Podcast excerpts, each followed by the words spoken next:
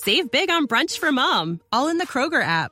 Get 16 ounce packs of flavorful Angus 90% lean ground sirloin for $4.99 each with a digital coupon. Then buy two get two free on 12 packs of delicious Coca Cola, Pepsi, or 7UP, all with your card.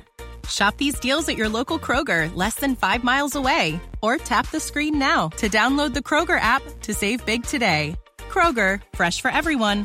Prices and product availability subject to change. Restrictions apply. See site for details. Hey, all, welcome back to the Real Life Pharmacology Podcast. I'm your host, pharmacist Eric Christensen. Thank you so much for listening. Uh, the drug of the day today is gabapentin, but before we get into that, uh, want to make sure you guys go check out reallifepharmacology.com. I've got a free 31 page PDF on the top 200 drugs simply for subscribing. Uh, to the podcast. We get you email updates when we've got uh, new content available. Uh, so definitely don't hesitate to do that and get your free uh, PDF of the top 200 drugs. Great study guide and review. All right, let's get into that drug of the day today, and that is gabapentin. Brand name is Neurontin. And if you have been around since the beginning of the podcast, I did cover this in combination with uh, pregabalin. Uh, but I wanted to, to dig into some of the specifics about the drug a little bit more, and it has been four years since I've I've done it. So uh, anyway, uh, let's go through mechanism of action quick. Mechanistically, gabapentin binds and affects uh, voltage voltage gated calcium channels. Uh, more specifically, if it comes on, up on an exam or something for you, um, it is the alpha 2 delta 1 subunit. And this action, by binding there and, ha- and having action on voltage gated calcium channels, uh, is theorized to slow or modulate uh, excitatory neurotransmitter release and or action. So ultimately, gabapentin is more of a central nervous system depressant, and mechanistically, that's how the medication works. Now, what would we use this medication for? Uh, anecdotally, probably 70 to 90% of the time, uh, gabapentin is used for various pain syndromes and primarily uh, neuropathic type pain.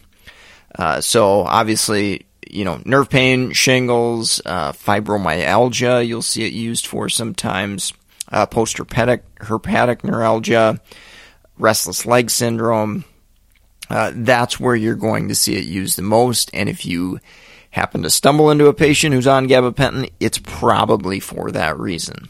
Now, with that said, there certainly are exceptions to that. Gabapentin is classified as an anti seizure medication. Uh, it has been quite some time since I've actually seen it used for that, uh, but that is uh, what it's classified as. So, not incredibly common that you're going to see it used for that, but can be. Um, anxiety and psych related issues, I have seen it used some there. Um, menopause symptoms occasionally, uh, where we've we've tried and failed other therapies, maybe. Uh, rare things, uh, itching, uh, alcohol withdrawal. I believe I have seen occasionally as well. Uh, but again, pretty.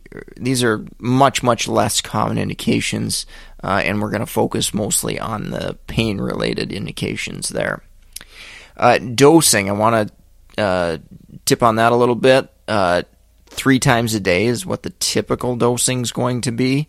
Uh, you will see that backed off a little bit based upon renal function and or if pain is at a certain time of the day. So if a patient has restless leg syndrome and it's only at night, probably makes sense you're only going to see gabapentin once a day at night in most situations there. Uh, as far as pain management, if you need pain coverage all throughout the day, uh, you're probably going to dose it three times a day. Again, unless maybe they have some renal impairment. And the reason being for that is half life uh, is around five to seven hours typically for gabapentin in most patients with uh, somewhat normal renal function. Adverse effect profile, sedation, dizziness. Those are the two major ones that you're going to see with gabapentin. Uh, sedation and dizziness can obviously be a significant problem in our elderly patients, particularly those at risk for falls. So we obviously, you know, try to minimize the use of gabapentin, uh, and if it's necessary, we try to uh, minimize the dose, uh, minimize the duration as much as possible there. Uh, other adverse effects, edema, weight gain. I have seen this occasionally. Would say it's not as common as, as sedation and, and dizziness, but uh, it can occur there. Uh, anaphylaxis, uh, more on the rare side of things, of course. There have, have been skin reactions reported, uh, and behavioral changes as well have been reported uh, maybe more so in pediatric patients. So, anytime you start a new medication that works in the central nervous system, uh, probably a good idea to, to pay attention to any uh, type of unique or abnormal uh, behavioral changes. Tolerance and dependence uh, has been reported to develop with gabapentin. Um, it's important to note that stopping the medication uh, there certainly are reports of withdrawal symptoms, or some patients can experience that. Again, probably depends upon the dose and duration of use. If you've got a patient that's on higher doses, they've been on it for years, uh, that might be a patient that's more likely to experience withdrawal sy- symptoms. So, unless you have a compelling indication uh, to stop it quickly or a severe adverse effect to, you know, abruptly stop the medication, uh, it's advisable, in my opinion, uh, to taper that medication uh, when possible, uh, of course, with a few exceptions. Some of the withdrawal symptoms that you might see um, if you go too quickly on reducing the dose or abruptly stop it, or patients uh, maybe forget to take it uh, or, or go on vacation and they don't have it, for example. Um, anxiety, sweating, confusion, irritability. A lot of those kind of overlap with opioid withdrawal. So if you kind of lump those those two together, um, in my opinion, opioid withdrawal is probably a lot more severe and significant um, than gabapentin withdrawal. But again, might depend upon the patient, the dose, duration, and, and so on and so forth.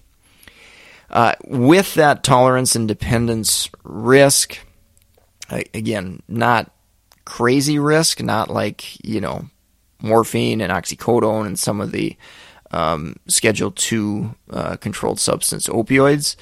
Uh, however, uh, the DEA has not categorized gabapentin, at least at this point, uh, as uh, a controlled substance. However, know your state laws. Uh, there are some states that have categorized it as a controlled substance that need to be you know counted and audited and, and so on and so forth if you're working uh, within a, a healthcare institution. So uh, important to pay attention to that uh, and obviously know your uh, state and federal uh, rules and regulations if they uh, change. kinetics, I alluded to a little bit. Um, shorter half life, five to seven hours. That's that goes with the multiple daily doses typically. Uh, it is primarily eliminated through the urine. Very, very important to recognize that as patients age, renal function typically declines.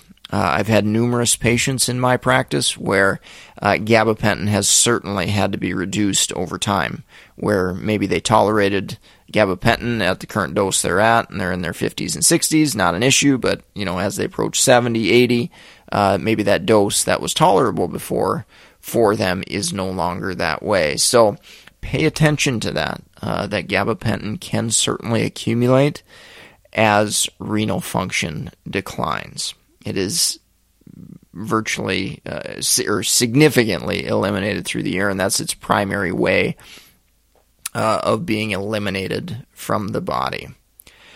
Absorption is the other pharmacokinetic parameter that I absolutely wanted to talk about.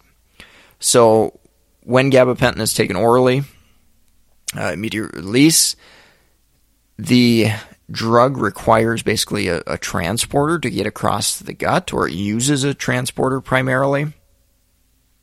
And with that, uh, that transporter can become what's called saturated. So basically, there's a bunch of drug built up on the inside of the gut, and only so much uh, gabapentin can get through. So, what that means is as you get to higher and higher doses and try to push the dose, giving a significant amount of gabapentin at one time, that percentage absorbed goes down. So basically, you don't get as much bang for your buck as you escalate the dose, or you may not get as great a response as you think you might as you escalate the dose of, of gabapentin. And I've got some numbers here to, to back that up. So at 900 milligrams per day, uh, the percent absorbed is 60%.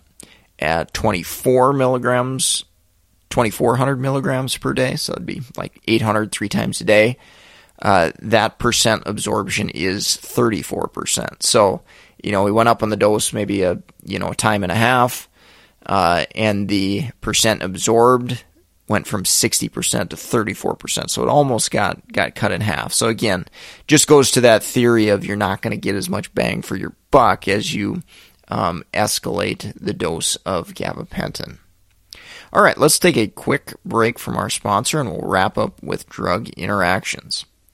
If you're in the market for pharmacist board certification study material like BCPS, ambulatory care, BCMTMS, geriatric exam, NAPLEX if you're a pharmacy student, uh, go check out meded101.com slash store, S-T-O-R-E. I've also put links in the show notes to this podcast episode. Uh, in addition, if you're a nurse, med student, uh, PA, nurse practitioner, other healthcare professional, uh, I've got links to books in the show notes for this episode as well. Uh, so go check that out. Uh, find something that's going to uh, fit your practice. There should be something for everybody there. And uh, support the podcast, Real Life Pharmacology.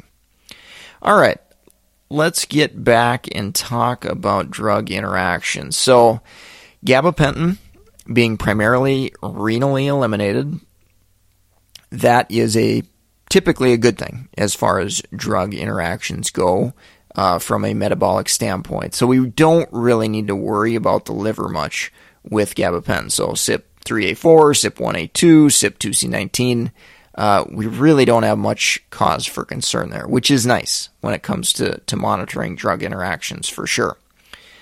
However, there certainly are some additive effects that could happen. So uh, CNS depression is the one I think of all the time. Uh, opioids are probably the highest risk agent, uh, where we increase the risk of sedation, uh, you know, CNS depression, respiratory depression, uh, and obviously opioid overdose type symptoms when we use these medications together. So, if you're going to give gabapentin to somebody on opioids, you really got to watch for that closely and be really cautious with dosing. And maybe if you're adding gabapentin, maybe we can try to uh, reduce the opioid burden that they're they're currently taking. So, um, yeah, use those meds with with extreme caution. There's definitely uh, warnings and literature and and all that sort of stuff uh, regarding the combo use and how it does um, increase the risk for uh, drug overdose. Other meds, of course, that can have additive uh, CNS depression type activity. Uh, so Z drugs like zolpidem, for example, uh, tricyclic antidepressants that have you know anticholinergic activity. Uh, same thing with first generation uh, antihistamines like diphenhydramine, uh, alcohol, benzodiazepines, lots of drugs uh, that have that CNS depressant type activity, and using gabapentin in combination with those could have that additive type effect. Uh, another additive type effect uh, to think about is uh, edema. So I, I, mentioned that as a potential uh, adverse effect.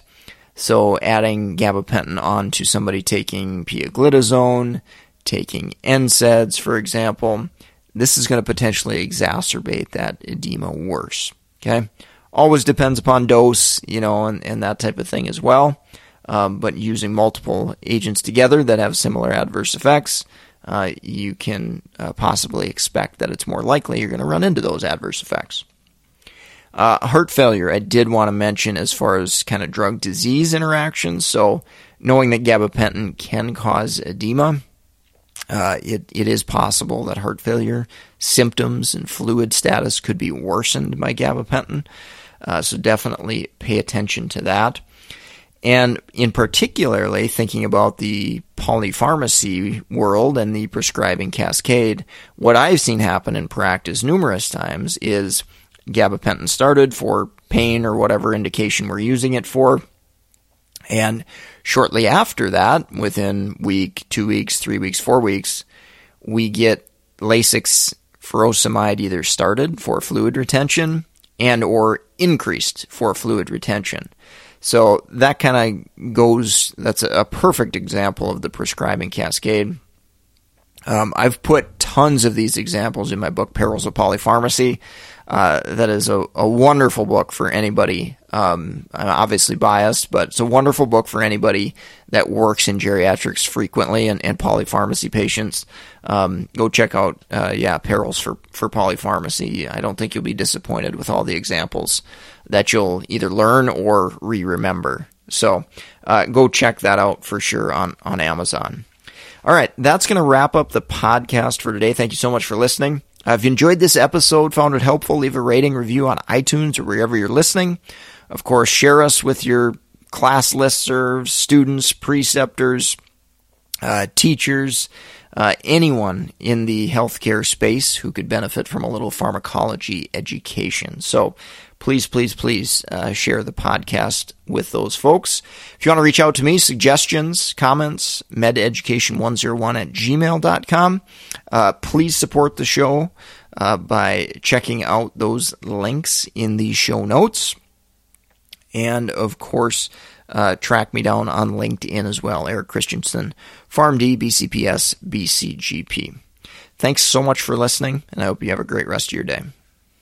Save big on brunch for mom, all in the Kroger app. Get 16 ounce packs of flavorful Angus 90% lean ground sirloin for $4.99 each with a digital coupon. Then buy two get two free on 12 packs of delicious Coca Cola, Pepsi, or 7UP, all with your card. Shop these deals at your local Kroger, less than five miles away. Or tap the screen now to download the Kroger app to save big today. Kroger, fresh for everyone. Prices and product availability subject to change. Restrictions apply. See site for details.